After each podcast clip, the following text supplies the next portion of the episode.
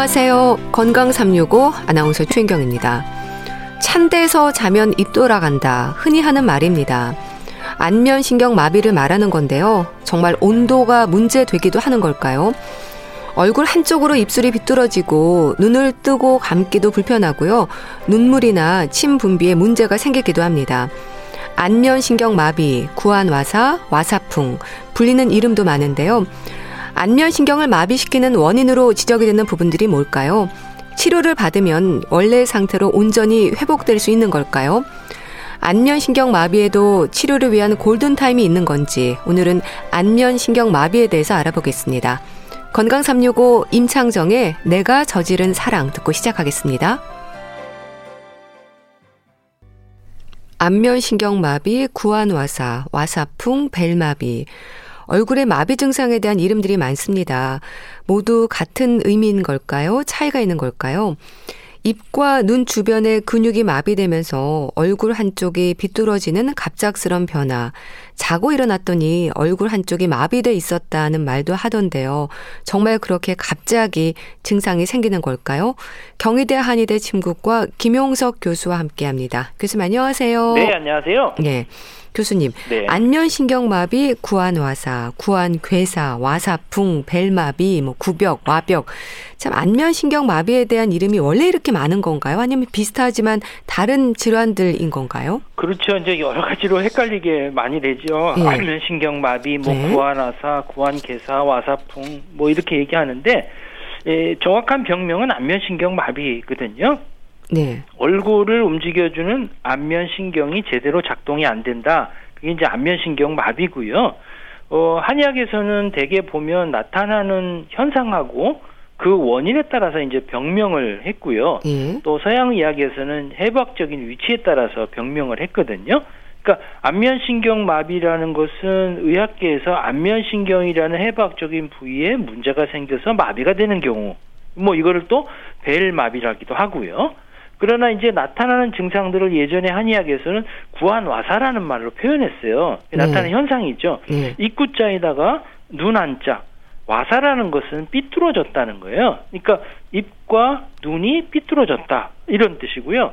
또는 이 구한 괴사라고 얘기하거든요. 예. 이 한자의 발음이 와자라기도 하기도 하고 입 삐뚤어질 괴자라고도 부르거든요. 그래서 구한 와사라기도 하고 구한계사라기도 하고요. 네. 와사풍이라는 거 와사라는 거는 삐뚤어졌다는 거고요. 네. 풍이라는 거는 이제 원인이 풍이다. 이렇게 쉽게 하면 마비가 됐다. 이런 표현을 얘기하는 거고요. 네. 구벽이다라는 거 입구자에다가 한쪽으로 삐뚤어질 자 벽자를 쓰거든요. 그래서 입이 한쪽으로 삐뚤어진 증상을 이제 구벽이다라고 얘기했고 또 와벽이라는 것도 마찬가지로 입과 눈이 한쪽으로 삐뚤어진 현상이다라고 볼 수가 있는 거죠. 예. 그러니까 이름에 대한 뜻만 살펴도 증상은 자연적으로 짐작이 될 것 같은데 우선 구안 와사, 와사풍 잠깐 언급을 해주셨지만 어떤 의미인가요? 그렇죠. 이제 구안 와사라는 것은 입과 눈이 삐뚤어져서 똑바로 있지 못하고 한쪽으로 치우쳤다라는 거고요. 와사풍이라는 건 우리가 이제 풍이라고 하니까 아, 중풍이라고 생각하시는 분이 많지만 예. 여기서 풍이라는 건 중풍을 의미하는 것이 아니고요. 이때 풍이라는 것은 마비가 됐다, 뭐 뻣뻣하다, 또 문제가 있다 이렇게 뭐 감각이 둔하다 이런 현상을 얘기하는 표현이기 때문에 중풍하고는 다른 병이라고 볼 수가 있죠. 네. 그럼 벨 마비는 어떤가요? 벨마비는 이제 우리가 안면신경 마비가 안면신경이 대뇌 일곱 번째 신경이거든요. 그러니까 여기에 문제가 생기면 어, 얼굴이 마비가 될 수가 있어요. 음. 실제적으로 한쪽이 삐뚤어지는 거는 뭐 안면신경에 염증이 생길 수도 있고요. 근데 부으면서 신경을 꽉 눌러서도 그럴 수 있고요. 그다음에 어떤 종양이 있어서 그럴 수도 있고 뭐 칼에 찔리거나 해서 손상이 돼서 수술 후에도 이렇게 손상이 돼서 생길 수가 있거든요. 네. 그때 이제 벨 마비는 특발성 안면 마비라고 해서요. 특별한 어떤 명확한 원인이 없이 생기는 안면 마비를 벨 마비라고 하는데 네. 이 벨이라는 게 누르는 벨을 의미하는 게 아니고요. 네. 사람 이름을 얘기하는 겁니다. 네. 네. 사람 이름에서 따온 거니까 증상과는 상관없는 이름인 건데 어떤 계기로 발견을 했을까요? 그것도 궁금하네요. 사실 뭐 이 벨 마비라고 해서 벨이라는 사람이 처음 발견한 건 아니고요. 네. 이런 병이 뭐 그때만 있었겠어요. 예전에도 있었겠죠. 음. 뭐 그리스 시대, 로마 시대, 뭐 뭐 페르시아 시대, 중국 시대 뭐 다 있었거든요. 네. 근데 이제 표현을 좀 달리 했을 뿐이거든요. 근데 이 사람이 이제 스코틀랜드의 해부학자면서 또 생리학자고 외과 의사고 어, 신경학자이거든요. 그래서 1821년에 이제 학회 논문에다가 이 안면신경과 관련돼 있는 이 마비를 특히 안면신경의 이제 해부학적인 특성하고 기능하고 어떤 증상들을 자세히 보고했어요. 예. 이 그래서 이제 찰스 벨이라는 사람이 자기 이름을 붙여서 이제 벨마비다 이렇게 얘기한 거죠. 그러니까 네. 예전에 보면 이런 병이 뭐 구안화사도 있고 다 있잖아요. 만약에 이제 유명한 그 학회 저널에 논문집에 예전 사람들이 구안화사라고 먼저 했다면 구안화사가 먼저 병명이 됐겠죠. 네. 네. 그럼 이제 교수님 안면신경 마비에도 뭐 말초성과 중추성으로 구분해서 살펴야 하는 건가요? 어 그렇죠. 이제 안면신경 마비는 저 크게 이제 먼저 구분할 게 이게 중추성인가 말초성인가를 구분해야 돼요. 왜냐하면 안면신경이 딱 마비가 되면 사람들이 불안해하거든요. 예. 첫 번째가 역시 이거 중풍 아닌가 음.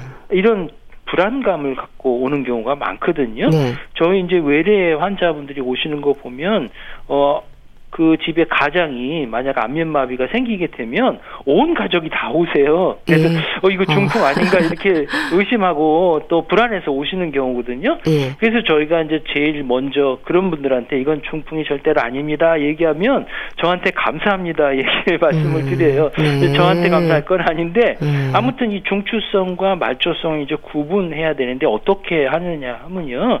이 얼굴이 한쪽이 마비되면 한쪽이 움직이지를 못하잖아요. 예. 근데 중추성으로 생기는 중풍에 의한 경우는요. 이 이마 위쪽에 이제 주름이 생기는가 생기지 않는가를 음. 구분을 해요. 음. 그러니까 주름이 생기면 이건 중추성이고요. 그러니까 그 밑에 코나 눈 밑으로는 다 마비가 돼서 한쪽으로 돌아가는데 주름은 올려지는 거예요. 근데 말초성은 주름이 안 올려지는 거고 전체적으로 얼굴 반쪽이 마비가 되는 거거든요. 네. 왜냐하면 안면신경은 한쪽에서 이제 지배를 전체적으로 하는데 중추성은 반대편에서도 이마 쪽은 오거든요. 그러니까 반대쪽에서 기능을 하기 때문에 이마의 주름살은 생기지만 말초성으로 생기는 경우는 이마의 주름살이 생기지 않아요. 네. 언뜻 보면 말초성이 더 심한 걸로 같지만 그러나 이 중추성이 더 문제를 일으킬 수가 있죠. 네. 이 안면신경마비의 원인이 뭔가요? 어, 안면신경의 원인은 뭐 특별하게 아직까지 밝혀진 건 음. 없고요. 우리가 특발성으로는 벨마비 같은 경우 그렇고요. 그렇지 않은 경우는 뭐 여러 가지 원인이 있을 수 있죠. 뭐 종양도 있고 압박도 신경이 손상도 있거든요. 근데 우리가 많이 호는 질환 중에 하나인 이 벨마비로 생기는 안면신경 마비는 어, 일종의 바이러스성 감염이라고 볼 수가 있어요. 네. 우리 흔히 이제 감기 걸리는 바이러스라고 음. 생각하시면 되고요. 네. 저희가 이제 그래서 이런 환자분들이 오면 감기 좀 심하게 알았다 이렇게 생각하시면 됩니다라고 말씀을 아, 드리고요. 네. 어, 이런 바이러스성 감염의 선행 조건 이 뭐냐면 이게 우리 몸의 저항력이 약했을 때 면역력이 약했을 때 생기는 거거든요. 이게 와사풍이라고 얘기했을 때 풍이라는 게 바깥에 바람을 얘기하는 것도 있고요. 그래서 찬 곳에 노출되게 되면 이런 마비가 생길 수 있고요. 또 하나는 일교차가 심하게 생길 경우에는 보면 이 안면신경 마비가 잘 생겨요. 네. 최고 온도, 최저 온도 차이가 좀 심하게 난다든지 또 뭐 바람에 부는 그 온도 차이가 좀 심하게 난다든지 해서 일교차가 심하게 되면 그 일교차에 우리 몸이 적응하기 위해서 그만큼 힘이 필요하잖아요. 예. 그런 힘이 떨어지게 되면 우리 감기 같은 바이러스가 쉽게 들어가고 문제를 일으키는 거거든요. 음. 그래서 어떻게 보면 일차적으로 바이러스성으로 생길 수 있지만 그 이전에 우리 몸이 스트레스를 받거나 과로하거나 잠을 못 자거나 해서 면역력이 떨어지고 우리 몸의 어떤 방어력이 떨어졌을 때 문제를 일으킨다고 볼 수가 있는 거죠. 네. 그럼 혹시 대상포진의 후유증으로도 안면신경마비가 올 수 있습니까?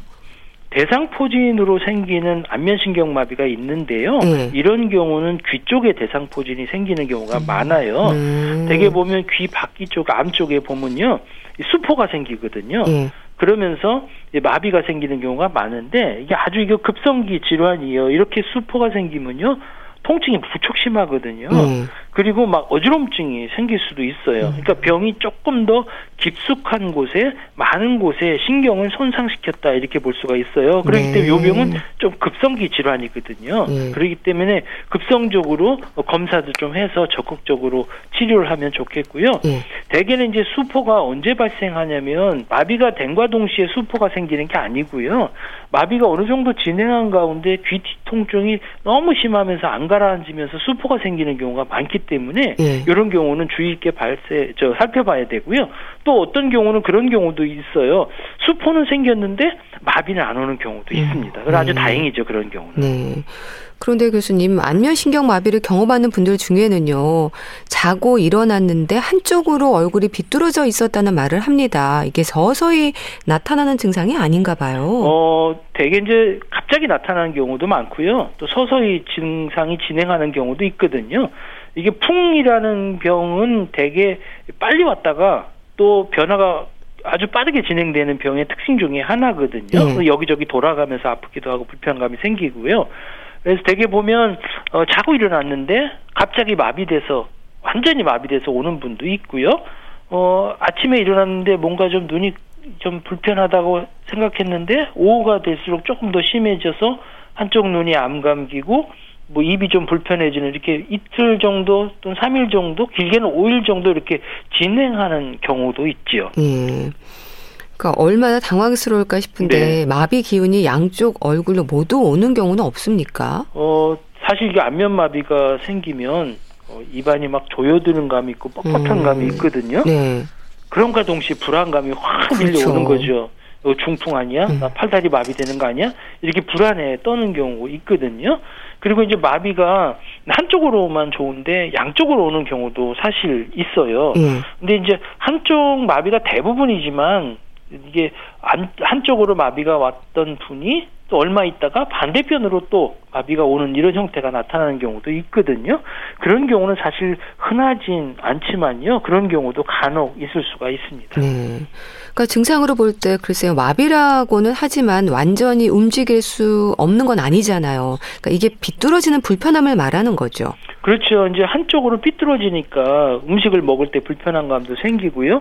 또 100% 완전히 마비가 되는 형태가 나타나기도 해요. 그래서 환자분들은 뭐 그 외에 뭐 불편한 증상 외에도 여러 가지 증상들이 나타날 수가 있거든요. 이제 환자분들이 불편해하는 것 중에 뭐냐면 한쪽이 마비가 되니까 제일 불편하신 거는 이제 음식을 먹을 때 새는 증상들이 네. 생기고 또 물을 마실 때 이제 새는 증상들이 생기게 되는 게 가장 음. 불편해하시는 증상 중에 하나거죠. 음.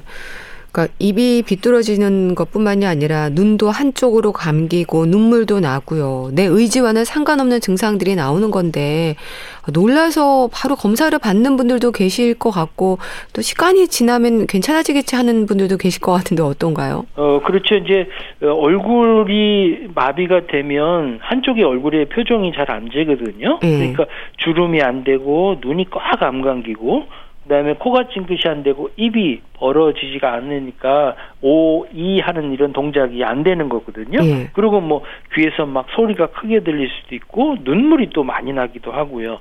어떤 경우는 눈물이 안 나는 경우도 있거든요.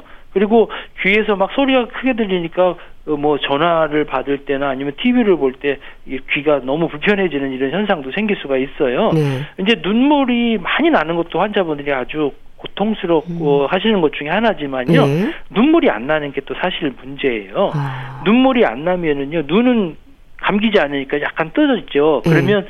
먼지 같은 게 들어오잖아요. 그럼 눈물을 흘려서 이 먼지를 씻어놔야 되는데 눈은 떠 있고 먼지는 붙어 있고 그리고 이게 씻혀지지 않으니까 각막에 손상을 줄 수가 있거든요. 네. 염증이 생겨서 나중에 시력이 확 떨어지는 경우도 있어요. 그래서 네. 이런 분들은 인공 눈물을 계속해서 주입해서 이 각막에 들러있는 먼지들 같은 씻어주는 것이 상당히 중요하고요. 주무실 때는 안대 같은 걸 해주시는 게 좋겠고요. 네. 대개 이제 증상들이 어 하루 아침에 나타나는 경우는 곧바로 병원에 오시지만요. 증상이 가벼운 분들은 있어요. 그래서 이런 분들은 뭐 괜찮겠지 하고 며칠 지났다가 음. 오시는 분도 상당히 많거든요. 예. 왜냐하면 이제 본인은 잘 모르잖아요. 거울을 봐야만 그렇죠. 알수 있는데 거울을 잘 안 보면 모르고 불편해도 아이 뭐 괜찮겠지. 내 좀 피곤해서 그렇겠지 하다가 누군가 보고 어 너 얼굴이 왜 이래? 어 이상하네. 그래서 이제 오시는 경우도 간혹 있습니다. 네. 안면신경마비도 골든타임이 있습니까? 지체될수록 온전한 회복이 어려울 수도 있을 것 같은데요. 아, 모든 병이 다 골든타임이 있고요. 또 어, 골든타임을 지켜야 되는 이유는 뭐냐면 빠른 시간 내에 치료를 해야 후유증 없이 빨리 회복될 수가 있기 때문에 그렇거든요. 예. 그래서 이 안면 신경 마비에는 333이라고 해서 꼭 기억하기 좋게요. 어, 72시간 내에 적극적인 치료를 해야 되고요. 예. 또 3주 이내에 이게 치료가 돼서 움직이게 하는 시조가, 신호가 나와야 되고요. 3개월 이내에 후유증 없이 치료되는 게 가장 큰 목표가 될 수가 있죠. 네. 그럼 그렇게 골든 타임 안에 치료를 하면 마비 전의 상태로 돌아갈 수 있는 건가요? 어, 그렇죠. 대부분 이게 말초성 질환이기 때문에 회복은 거의 다 될 수가 있고요. 그러나 이제 신경이 얼마만큼 손상이 됐느냐에 따라서 관련이 있고 그래도 골든 타임을 지키게 되면 이런 회복되는 속도를 좀 빨리 할 수 있고 아무래도 후유증이 없고 또는 이게 어, 어, 문제가 생길 수 있는 마비 정도를 빨리 예, 최소화할 수가 있지요. 예. 아무래도 침 치료가 더 도움이 될 것 같은데 이건 뭐 오랜 기간 맞아야 될까요? 어, 침 치료는 일단은 혈액 순환을 좋게 하고요. 마비된 신경들을 회복시켜 주는데 상당히 좋은 자극요법 중에 하나거든요. 예. 어, 침 치료는 우리가 초기에는요. 뭐 급성기에는 조금 매일같이 치료를 하지만 한 3, 4주 정도 지나게 되면 어느 정도 회복되기 때문에 이런 경우는 뭐 주 2회 내지 3회 정도 하고 되게 일반적으로 6주 내지 8주 정도 치료하게 되면 거의 후유증 없이 회복되는 이런 질환이라고 볼 수가 있죠. 네. 근데 또 교수님 주변에서 보면요. 안면신경 마비로 고생한 분들이 몇 년이 지나도 증상이 남아있는 분도 계시던데 이거는 시기를 놓친 걸까요? 어, 시기를 놓친 것도 있지만요. 또 하나는 이제 신경이 조금 많이 손상된 경우라고 볼 수가 있어요. 네. 이제 환자분들이 이제 신경이 예, 손상이 된 게 좀 회복이 잘 안 되거나 이제 후유증이 생기게 되면 아 이건 안 되나 보다. 특히 음. 이제 3개월 넘어가면 아 이건 뭐 안 된다고 하는데 뭐 중간에 포기를 하는 분들이 사실 상당히 많거든요. 음. 그런데 이 안면신경 마비는 말초성 질환이기 때문에 중추성 질환하고는 틀리 치료하면 침비어한 만큼 좋아지고요. 그냥 두게 되면 병이 조금 더 나빠지고 마비가 조금 더 심해지는 경향이 있고 음. 아울러서 이제 또 감각이 둔해지는 이런, 이런 이상한 증상들이 생겨요. 뻣뻣하고 먹먹해지는 이런 현상들이 생긴데 이런 경우는 이제 침치료를 받으면 혈액순환이 좋아지면서 신경의 회복들이 빨라지기 때문에 아무리 늦더라도 꾸준하게 관리하시는 게 아무래도 도움을 줄 수가 있죠. 음. 그럼 다시 안면마비가 올 수도 있습니까? 다른 한쪽으로 재발하는 건 아닐까 걱정하는 분들도 있던데요. 이게 이제 안면신경마비 말초성으로 생기는 경우는 앞에 말씀드렸지만 일종의 감기 걸린 바이러스가 들어와서 문제가 생긴다고 말씀드렸잖아요. 네. 그러니까 감기 한 번 걸렸다고 평생 안 걸리는 거 아니잖아요. 네. 누구나 또 한 번 생길 수가 있고요. 대개 이제 우리가 역학적으로 보면 7, 8년에 한 7, 8% 이렇게 얘기를 해요. 그래서 그 부, 발생되는 부위는 뭐 같은 쪽이 생길 수도 있지만 또 반대쪽도 생기게 되거든요. 어, 저희가 이제 한, 어, 재밌는 경우는 저희 환자 중에 한 3형제가 이 번갈아 가면서 안면마비가 한번 생긴 분이 있어요. 음. 큰형님이 안면마비 걸리고 났다가 다 치료가 되니까 그 다음에 둘째가 생기고 어. 둘째가 다 치료하고 나니까 셋째가 생기고 음. 셋째를 다 치료했더니 또 큰형이 생기고 뭐 이렇게 한 경우에 한번 경험이 있거든요.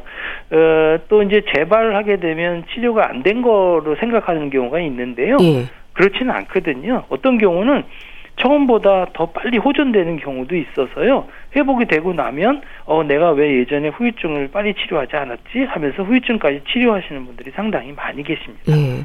그럼 후유증이나 이런 재발 위험을 높이는 위험 요인들이 있을까요?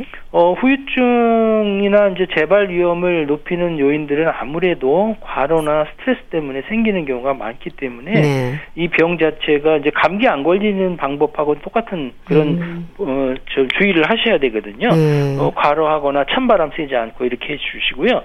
이제 후유증이라면은 대개 뭐 눈이 떨리거나 눈물이 좀 많이 나 악어 눈물이라고 해서 음식을 드실 때 눈물이 좀 흐르거나 아니면 연합 운동이라고 해서 주름을 올리라 그러면 주름만 올려야 되는데 눈까지 또 입까지 같이 따라 올리는 경우가 있거든요. 네. 이렇게 생기는 경우는 대부분 초기에 이제 운동하라 그러면 운동을 너무 심하게 하시는 분들이 음. 많아요. 네. 그래서 주름을 올리라 그러면 온 힘을 다 써서 주름을 아. 올리거든요.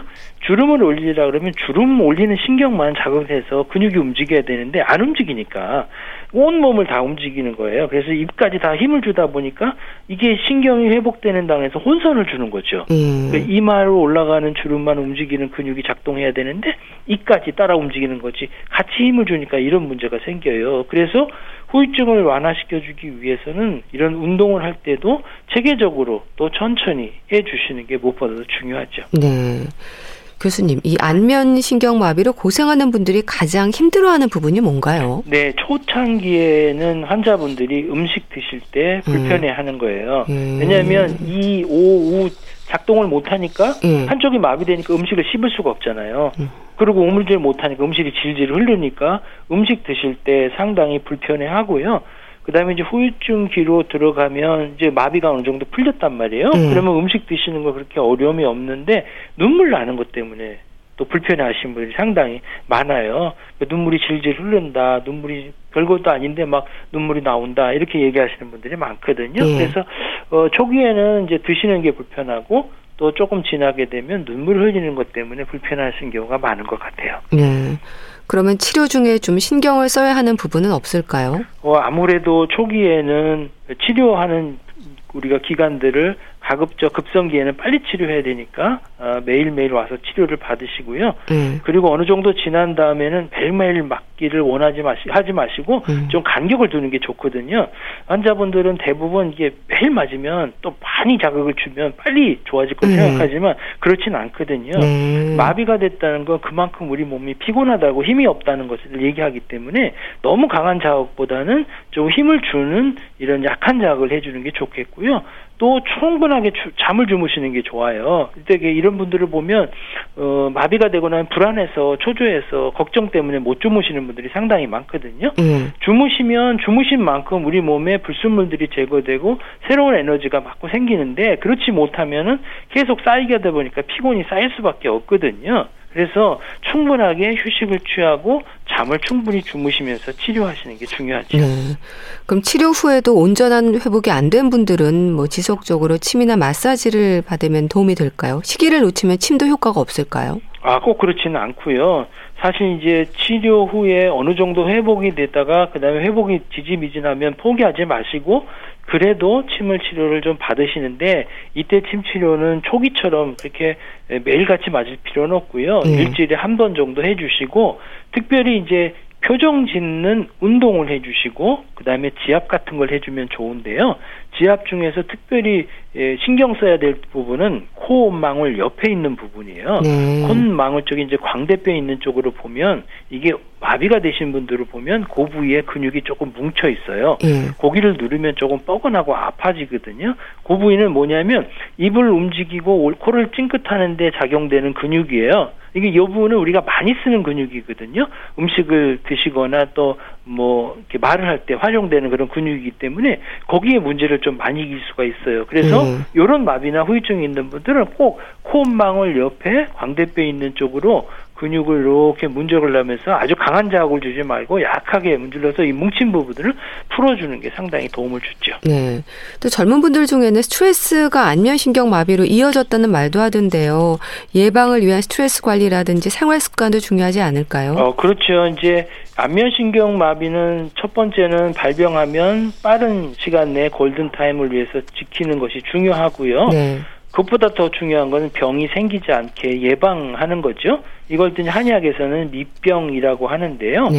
우리가 전기가 안에 있으면 나쁜 기운이 아무리 들어와도 그게 침범을 한다는 그런 이론이 있어요. 그러니까 이 전기라는 건 결국 우리 몸의 면역력이라고 볼 수가 있고 방어하는 그런 능력이라고 볼 수가 있거든요. 이런 전기를 우리 몸에서 키우기 위해서는 균형 잡힌 식사가 가장 중요해요. 왜냐하면 네. 에너지원이 먹는 걸로 오잖아요. 그 다음에는 충분하게 잠을 주무시고요. 그 다음에 근력을 키우는 운동, 어, 유산소 운동을 좀 해주시고 또 하나는 스트레스 받는다고 술을 많이 드시거나 아니면 담배를 많이 피우는 것은 우리 몸에 또 혈액순환이 좋지 않기 때문에 이것은 네. 필수적으로 피하셔야 되죠. 네, 잘 들었습니다. 자, 오늘은 안면신경 마비에 대해서 자세히 짚어봤는데요. 경희대 한의대 침구과 김용석 교수와 함께 했습니다. 감사합니다. 네, 감사합니다. KBS 라디오 건강365 함께하고 계신데요. 스티비 원더의 I just call to say I love you 듣고 다시 오겠습니다.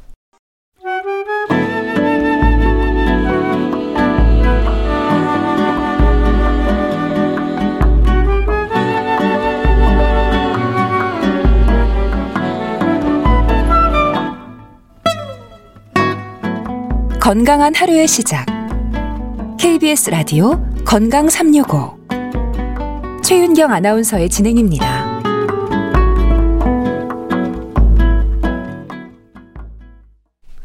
KBS 라디오 건강 365 함께하고 계십니다.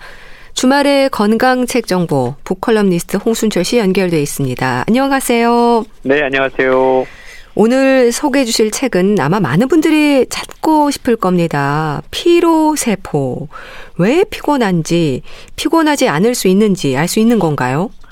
예, 오늘 소개해드릴 책이 피로세포란 제목의 책인데요. 예. 사실 이 책의 저자 이동환 의사는 건강 분야의 베스트셀러인 이기는 몸의 저자이기도 한데요. 피로 해방법에 대해서 이번 책을 통해서 소개를 하고 있습니다.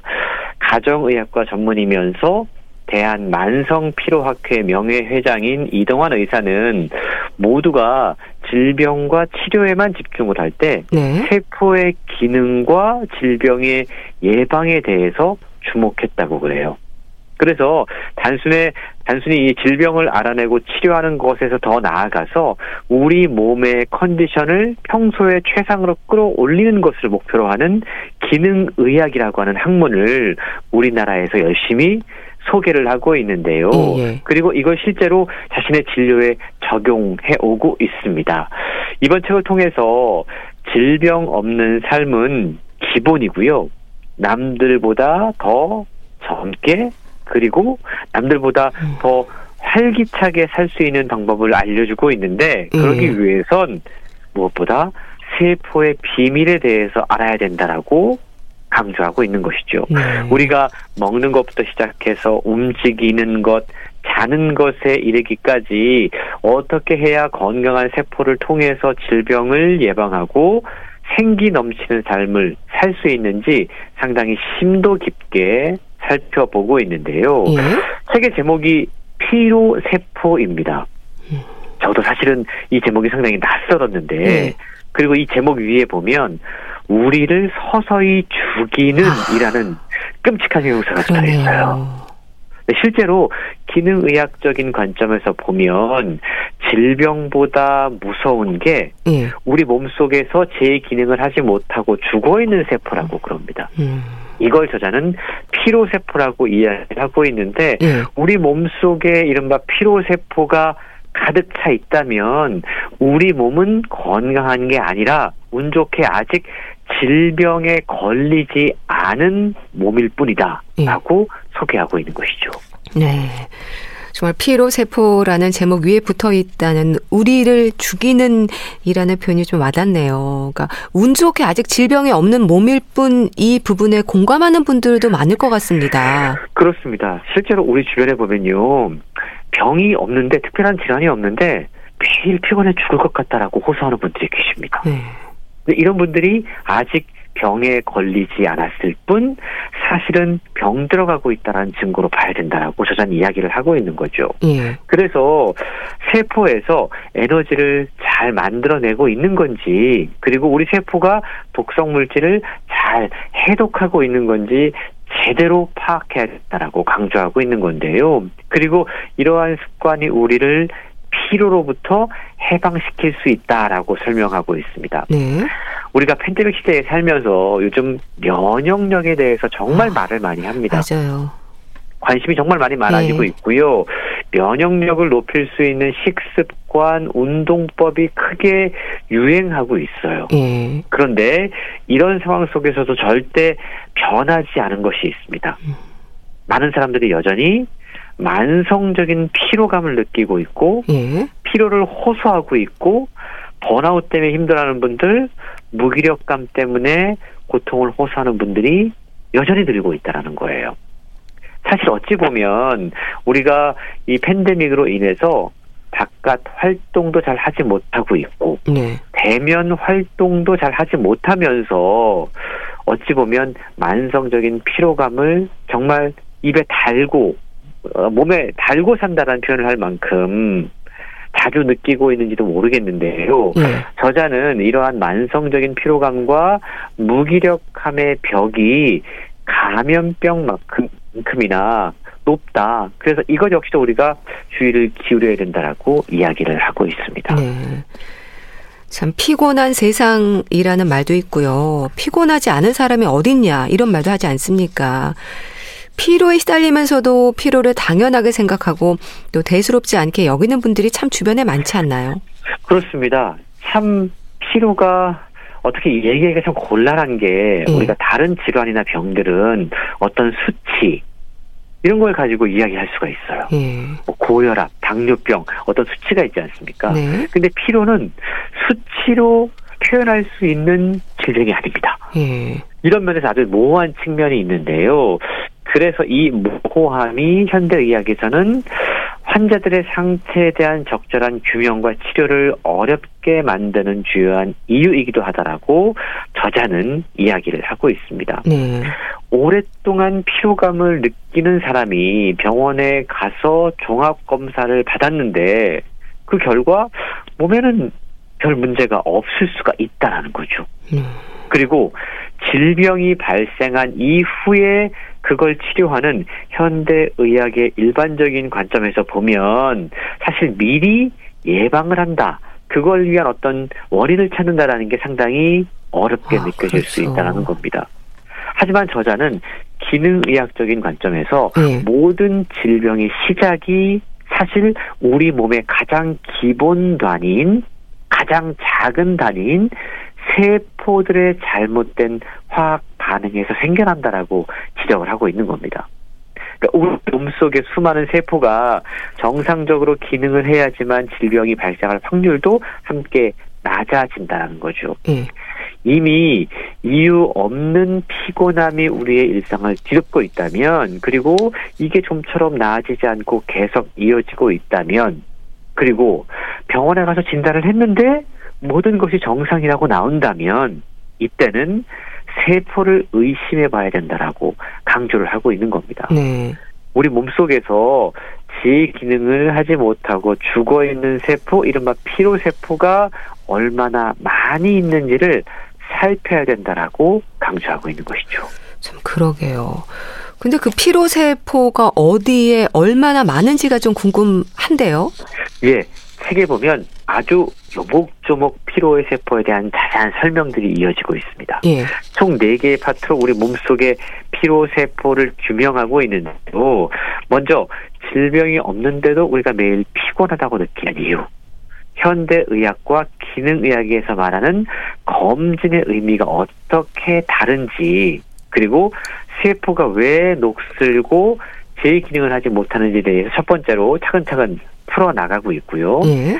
두 번째 파트에 접어들게 되면 식습관과 영양제에 대해서 이야기를 합니다. 예.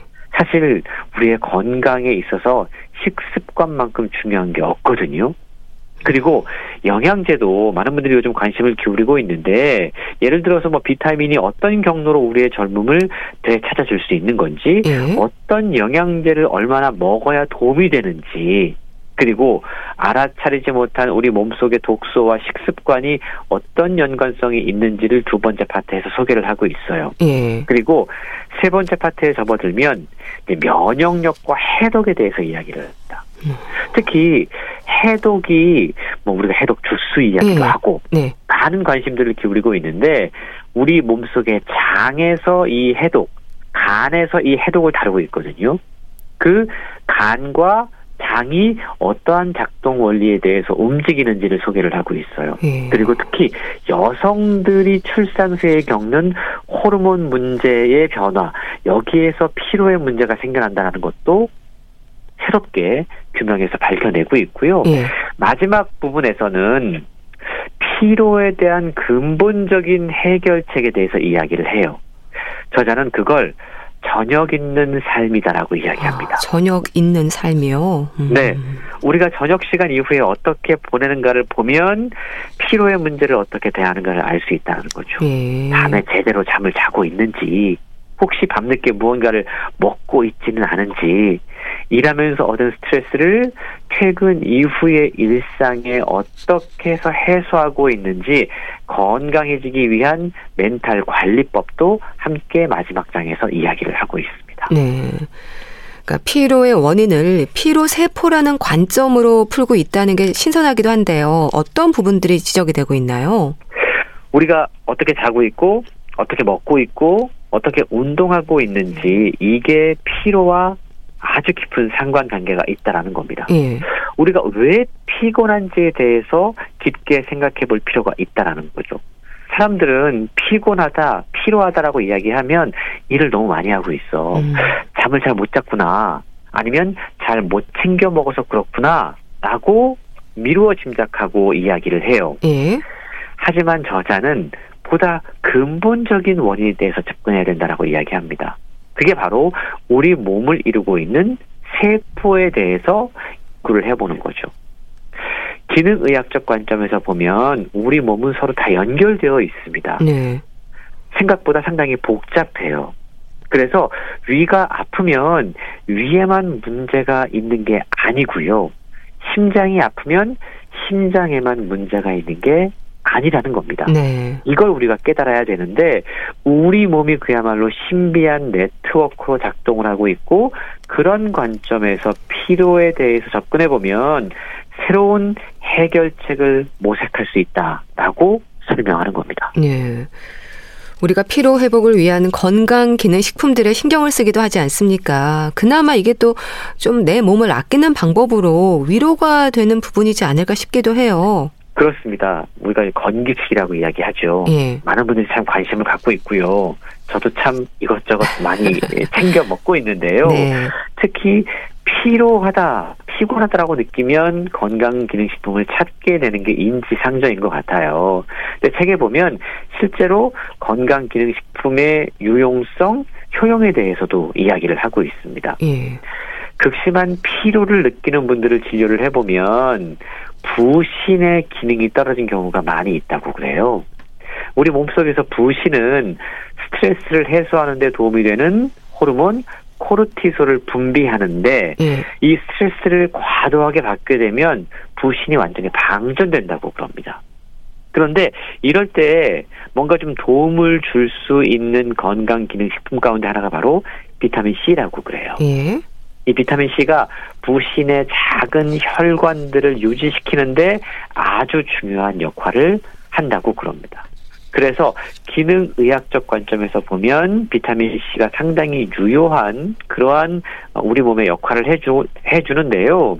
최근 밝혀낸 연구 결과에 따르면 이 비타민 C가 코로나19 감염의 예방과 개선 그리고 중환자 치료의 보조 치료제로서 잠재적인 치료 후보로 꼽힌다고 그럽니다. 네.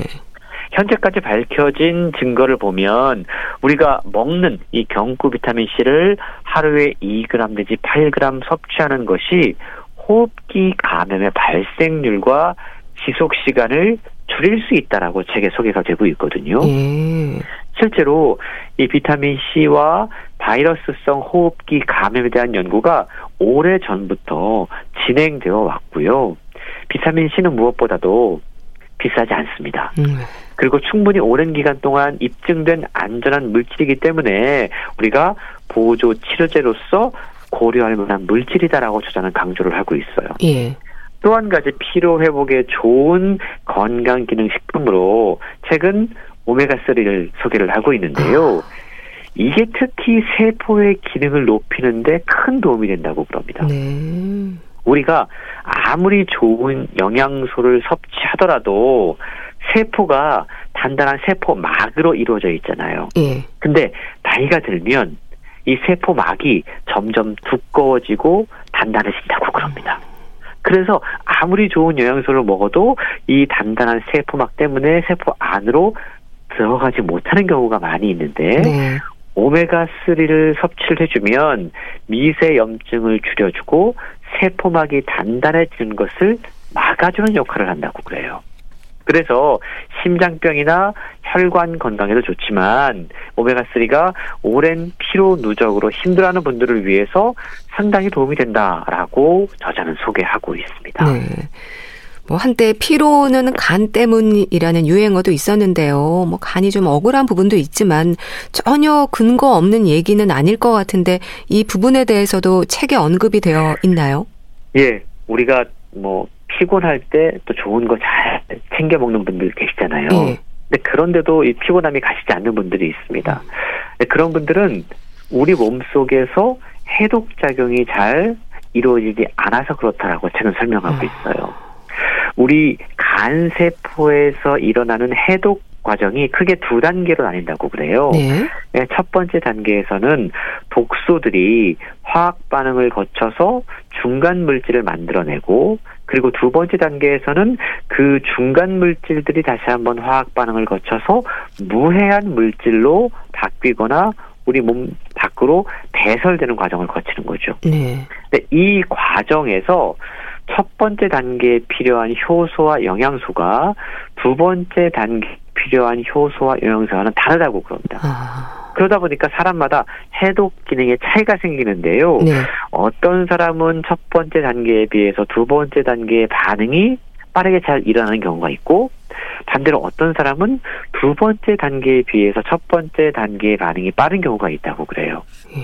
가장 좋은 건 두 단계의 반응이 모두 잘 조화롭게 이루어지는 것이겠죠. 그래야지만 그 첫 번째 단계를 통해서 뭔가 중화된 중간 물질이 빨리 해독이 될 거 아니에요. 그렇죠. 근데 저자가 강조하는 건 첫 번째 단계에서 만들어지는 이 중간 물질이 애초에 독소보다 더 독성이 강한 경우가 많이 있다고 그럽니다. 네. 그러다 보니까 첫 번째 단계 화학 반응이 아주 좋은데 두 번째 단계의 반응이 느린 사람들의 경우가 더 큰 문제인데요. 오히려 더 많은 독소에 노출되게 됨으로써 우리 세포들이 더 큰 손상을 받게 될 수도 있다라는 것이죠. 네. 근데 피로가 쌓이면 병이 된다는 건 경험으로 아는 분들도 많지 않을까요? 그렇습니다. 저자는요 마지막 부분에 접어들면서 우리의 생활 습관에 대해서 강조를 해요. 예. 특히 우리가 지금 어떠한 환경에 살고 있는가를 살펴야 된다고 이야기를 하고 있는데 저자는 우리가 살고 있는 이러한 환경을 풍요 속의 빈곤이라고 이야기합니다. 그리고 그것이 현대인들에게 활력이 없는 가장 큰 원인이다라고 지적을 해요. 네. 식욕도 좋고요. 잘 먹고 있고요. 그래서 살도 많이 찌는데 우리는 늘 기운이 없어 에너지가 떨어져 이런 이야기들을 하고 있다라는 겁니다. 예. 많이 먹는데 에너지는 떨어지는 거죠. 이러한 상황이 지속될 때 저자는 우리 몸 속에서 정말로 무서운 일이 벌어지게 된다라는 소개를 하고 있는데요. 그게 바로 대사증후군이라고 아, 하는 네. 무서운 질병인 거죠. 요즘 이 대사증후군에 대한 경각심이 높아지고 있는데 고혈당, 고혈압, 고지혈증, 비만, 건강 문제의 위험성을 증가시키는 여러 질환들이 한 개인에게서 한꺼번에 나타날 때 우리가 대사증후군이라고 이야기를 합니다. 네. 이게 만병의 근원이라고 이야기를 하는데요. 여러 가지 원인들이 한꺼번에 조금씩 드러나게 되면 이게 나중에 심혈관계 질환이라든가 당뇨병, 지방간 그리고 여러 다른 합병증을 일으킬 가능성이 상당히 높아진다라는 거죠. 예. 상당히 주의가 필요한 질환인데요. 이게 건강하지 못한 피로 세포가 쌓이면서 가장 발생할 수 있는 심각한 우리 몸의 질환이다라고 설명을 하고 있는데 어쨌든 이 책은 우리 몸의 가장 작은 단위인 세포에 집중함으로써 만병의 근원이 되는 피로 세포에 대해서 소개를 하고 있고 네. 그것을 통해서 건강을 되찾는 신선한 통찰력을 제안하고 있습니다. 네. 우리를 죽이는 피로 세포, 운 좋게 아직 병들지 않은 몸, 생각해 볼 문제인 것 같습니다.